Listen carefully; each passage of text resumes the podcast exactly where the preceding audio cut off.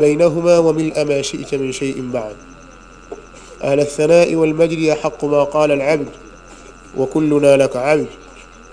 اللهم لا مانع لما أعطيت ولا معطي لما منعت ولا ينفع ذا الجد منك الجد. سبحانك اللهم لا علم لنا إلا ما علمتنا إنك أنت العليم الحكيم. والصلاة والسلام على البشير النذير الذي أرسله الله بالحق شاهدا ومبشرا ونذيرا وداعيا إلى الله بإذنه وسراجا منيرا. نبينا محمد وعلى آله وصحابته أجمعين. وسلم تسليما كثيرا. أما بعد ndugu zangu waislamu mliohudhuria katika muhadhara huu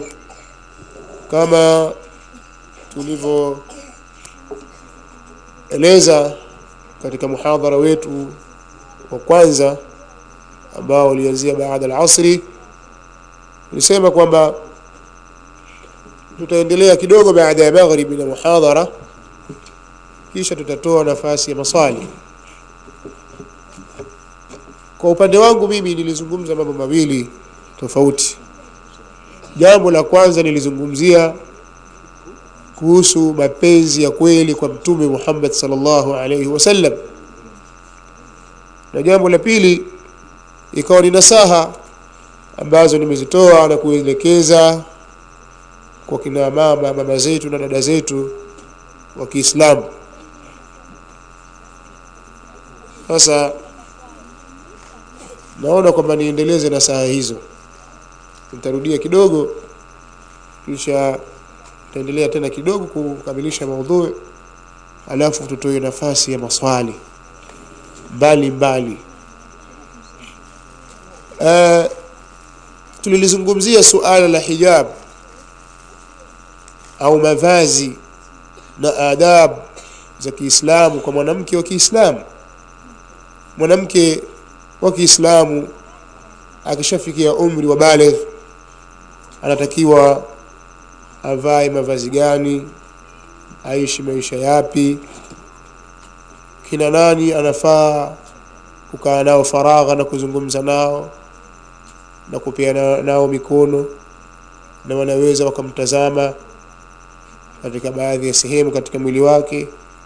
Kwa mujibu wa aya tumeona kwamba watu wa sampuli hiyo wametajwa katika aya ya 31 ya suratu an-nur.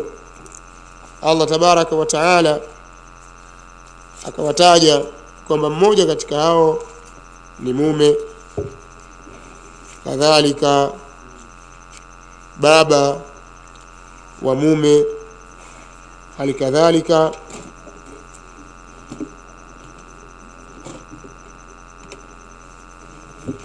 watoto mtu mtoto mama na mtoto wake alimzaa mwenyewe au watoto wa mume au ndugu wa kiume au watoto wa ndugu wa mwanamme au watoto wa ndugu mwanamke mtoto dada yako au wanawake wenzako lakini ni sharti wasiwe ni wanawake kikafiri na wengineo katika wanawake walio mafasiki haitofaa kudhihirisha mapambo na kudhihirisha mwili wako mbele ya wasiokuwa hawa tuliowataja.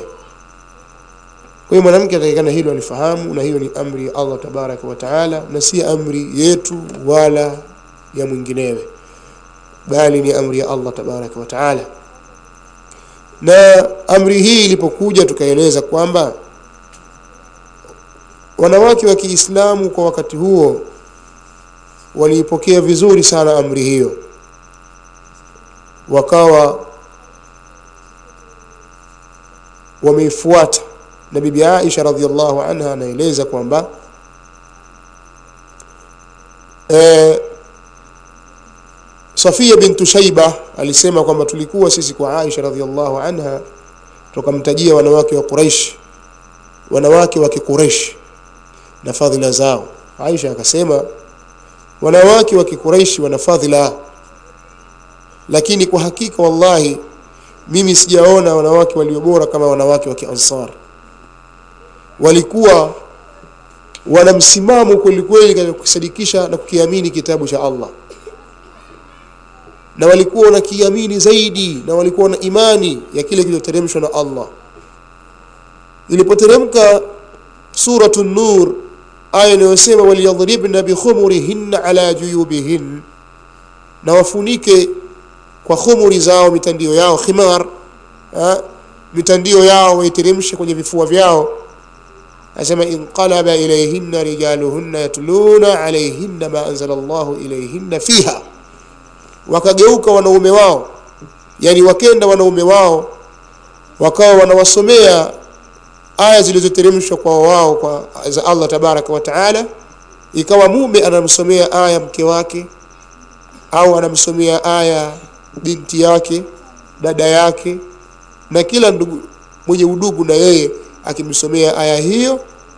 Fama minhunna imra'atun illa qamat ila mirtiha المرحل فاعتجزت به تصديقا وإيمانا بما أنزل الله به ما أنزل الله من كتابه hakuwepo mwanamke yeyote katika hao wanawake ambao wamefikishiwa ujumbe huo ila alisimama akenda akapasua nguo yake kisha akajifunga nguo hiyo kama alivyoamrisha Allah tabaraka wa taala kwa ajili ya kusadikisha yale yaliyoteremsha Allah kwenye kitabu chake kwa hiyo wenzetu walikuwa wana hirs yani wanapupa wanakimbia haraka katika kutekeleza mambo ya kheri tofauti na wanawake wa zama zetu. Fa ila Allahi almushtaka. Kwa hiyo inatakikana sisi tubadilike kina e, ndugu zangu waislamu. Kadhalika wakina mama watakana wabadilike warudi katika mstari wa kuweza kuitikia amri za Allah tabaraka wa taala. Bila shaka katika hilo kuna hishma kwa wao na kuna utukufu na zitumike na iwe ni ishara ya kheri kwa wao. Kwa hiyo hijabu za kisheria wakina mama watakana wazivae. Hijabu ambazo nguo ambazo zitakuwa hazina mapambo wakatoka nazo barabarani ha? nguo zenye mapambo haziruhusiwi kwa wanawake kutoka nazo barabarani kila mmoja akamuona. Vaa hijabu yako ya kisheria. Na hijabu haitakiwi kuwa na mapambo. Hijabu ya kisheria haitakiwi kuwa ni finyu. Kama mtu anavaa baibui mathalan limembana linamuonyesha maumbile yake maungo yake eh? hili jambo halifai. Kadhalika haifai hijabu kuwa eh, ni shafafa yani inaonyesha rangi ya ngozi au inaonyesha mwili wa yule aliyevaa. Na hili si kwa mwanamke tu bali hata mwanamme ukavaa nguo nyepesi kiasi ambacho mtu anakuona kama vile umevaa kioo au umevaa chandarua sasa nguo nyingine ni nyepesi kiasi hicho. Kwa hiyo mwanamke haruhusiwi kuvaa nguo hiyo kisha akatoka mbele za watu. Kadhalika haruhusiwi mwanamke kuvaa nguo fupi. Wanawake wa Kiislamu kina Ummu Salama na wengineo walikuwa wakivaa nguo ndefu. Kwa wanawake wanatakikana wavae nguo ndefu kiasi cha kuziburuta. Yani walikuwa wanaziburuta nguo zao kwa maana kwamba zinaziba mpaka kwenye unyayo. Lakini leo wanawake wanavaa nguo fupi wanaume ndio wanavaa nguo ndefu. Huu ndio mushkeli walikuwa nao. Mwanamume anavaa kanzu utasema nao nikavaa hijabu. Kanzu aliburuta. Mwanamke kavaa nguo iko juu ya miguu yake. Sasa mambo yanabadilishwa. Sawa sawa mwanamke ndio avae nguo ndefu. Astiri miguu yake na mwili wake kwa ujumla nguo yake pana kuvaa. Na anapovaa vile vile asitoke hali ya kuwa amejitia manukato iwe anakwenda msikitini au anakwenda darasani au anakwenda sokoni haitakiwi. Avae kawaida na awe katika hali ya kawaida. Haina maana kwamba atoke anuka jasho anuka moshi anuka hivi la. Lakini asijitie manukato akapita mbele za watu. Kwa maneno ya mtume saw salam lakini nazungumza haya kwa ufupi ufupi ili watu waweze kuyadhibiti na kuyafahamu kadhalika tukasisitiza kwamba wakina mama kadhalika wakina baba tuna, wajibu wa kusoma kitabu cha Mola wetu yani Qur'an kujifundisha mambo ya msingi ya itikadi kujua akida yetu na tauhidi kwa Allah tabaraka wa taala tumjue mtume wetu sallallahu alaihi wasallama tuzijue ibada zetu jambo gani kwetu sisi ni jambo lafaa jambo gani halifai kwa kina baba kadhalika kwa kina mama. Wawe ndio wa kwanza kujifundisha kabla ya watoto wao kwa sababu watoto wanategemea taaluma kutoka kwa wazazi wanategemea malezi bora kutoka kwa wazee wao adabu nzuri kutoka kwa wazee.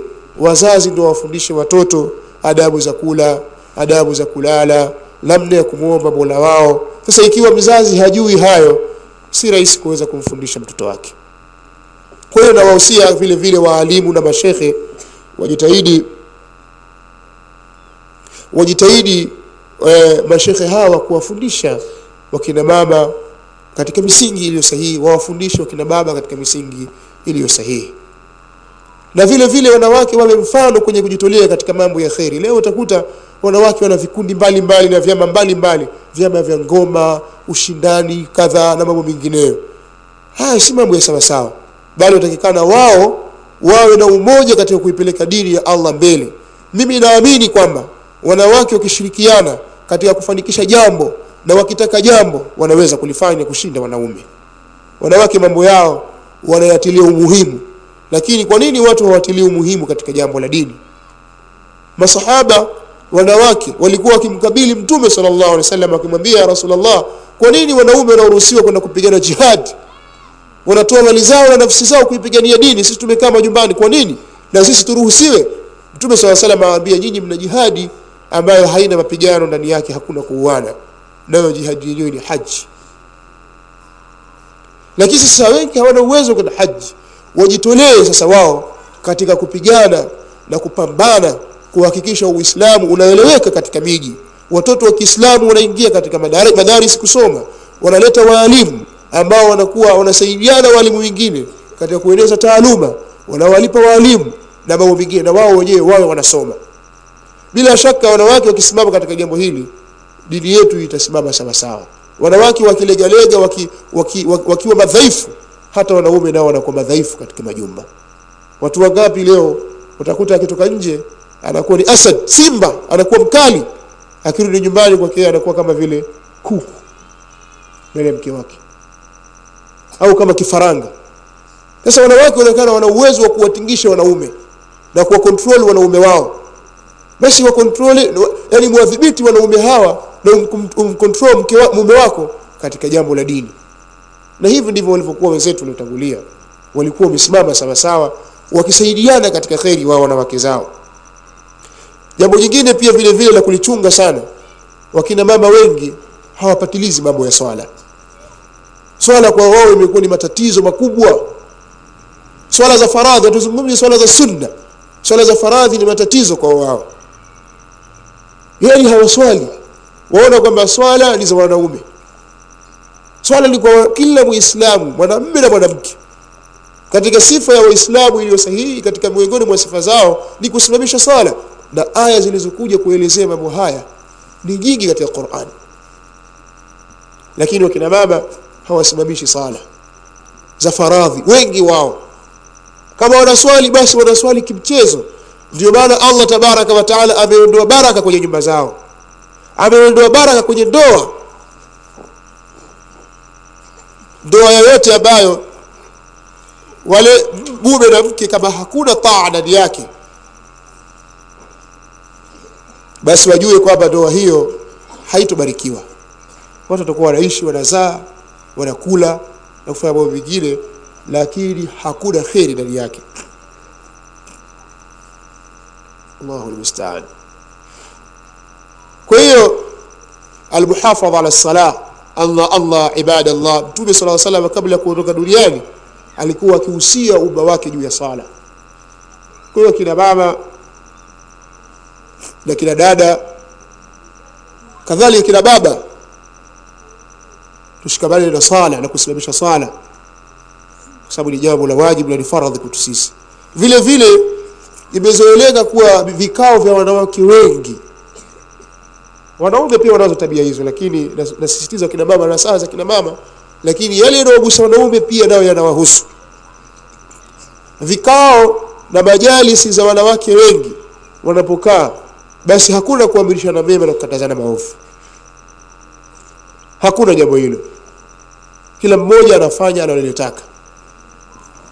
Na usengenyaji kisema kusengenya naeleweka eh? watu kukaa kusengenya katika vikao vya kina mama jambo hili ndio ustaarabu. Ili uwe mstaarabu basi lazima uwe ni bingwa kusengenya. Ili uonekane una maana uwe bingwa kumsengenya mtu fulani. Jambo hili ni jambo baya. Wala yaghtab ba'dhukum ba'dha. Msisengenyane wenyewe kwa wenyewe. Jambo hili pia limewakumba wanaume wengi. Katika majalisi zao hawawezi kukaa ila kwa ghiba. Lakini jambo hili limekithiri mno kwa wanawake jambo baya kabisa. Ni katika madhambi makubwa kabairu dhunub madhambi ya kumwangamiza mtu. Kadhalika namima yani fitina watu kutiliana fitina. Huyu akenda akimwona rafiki yake fulani wanaishi vizuri basi atatia fitna na uchochezi mpaka wakosane. Haya yapo kwa kina mama na vile vile kwa kina baba yapo. Lakini kwa kina mama yamekithiri.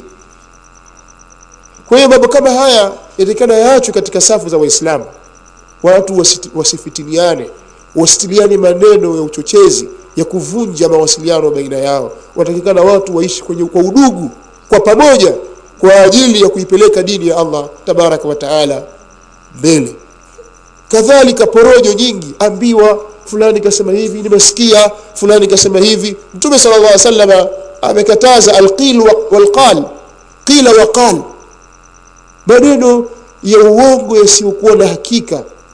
Haya mtume sallallahu alaihi wasallam vile vile ameyakataza kafa bilbari kadhiban au kafa bilbari ithman ayuhaditha bikulli ma sami' yatosha kuambiwa mtu ni mwongo kwa kuwa yeye anajisemea kila analolisikia. Kila analosikia anasema. Lakini kila analolisikia la wenzake. Akisikia uovu wa mwenzake iko tayari kuusema. Ah nimesikia tu. Lakini uovu wake yeye hausemi. Hasemi kwamba ah nimesikia tu uovu wake yeye atausitiri sasa bado hujakuwa bingwa wa umbea ukitaka kuwa bingwa wa umbea yaseme yako. Sema yale yako yanayokuhusu. Pia huruhusiwi kisheria uhifadhi ulimi wako. Chunga ulimi wako. Kwa sababu ulimi ni hazina kubwa. E, ulimi wako utakikana uwe katika taa. Khairan au ismut. Man kana yu'min billahi wal yawmil akhir falyaqul khairan au yasmut yule aliyekuwa anamwamini Allah na anaamini siku ya mwisho na aseme maneno ya kheri au anyamaze. Kama leo kheri ya kutupa tuambie. Huna nyamaza kimya. Haina maana kwamba watu hawaruhusiwi kuzungumza maneno mubah maneno ya kawaida lakini isiwe ndani yake uongo au fitina au kusengenya. Tena mwingine akitaka kusengenya ataanza ah kusengenya kubaya jamani astaghfirullah. Lakini mtu fulani aanza kumchambua astaghfirullah hii ni uongo. Na ufanye istizai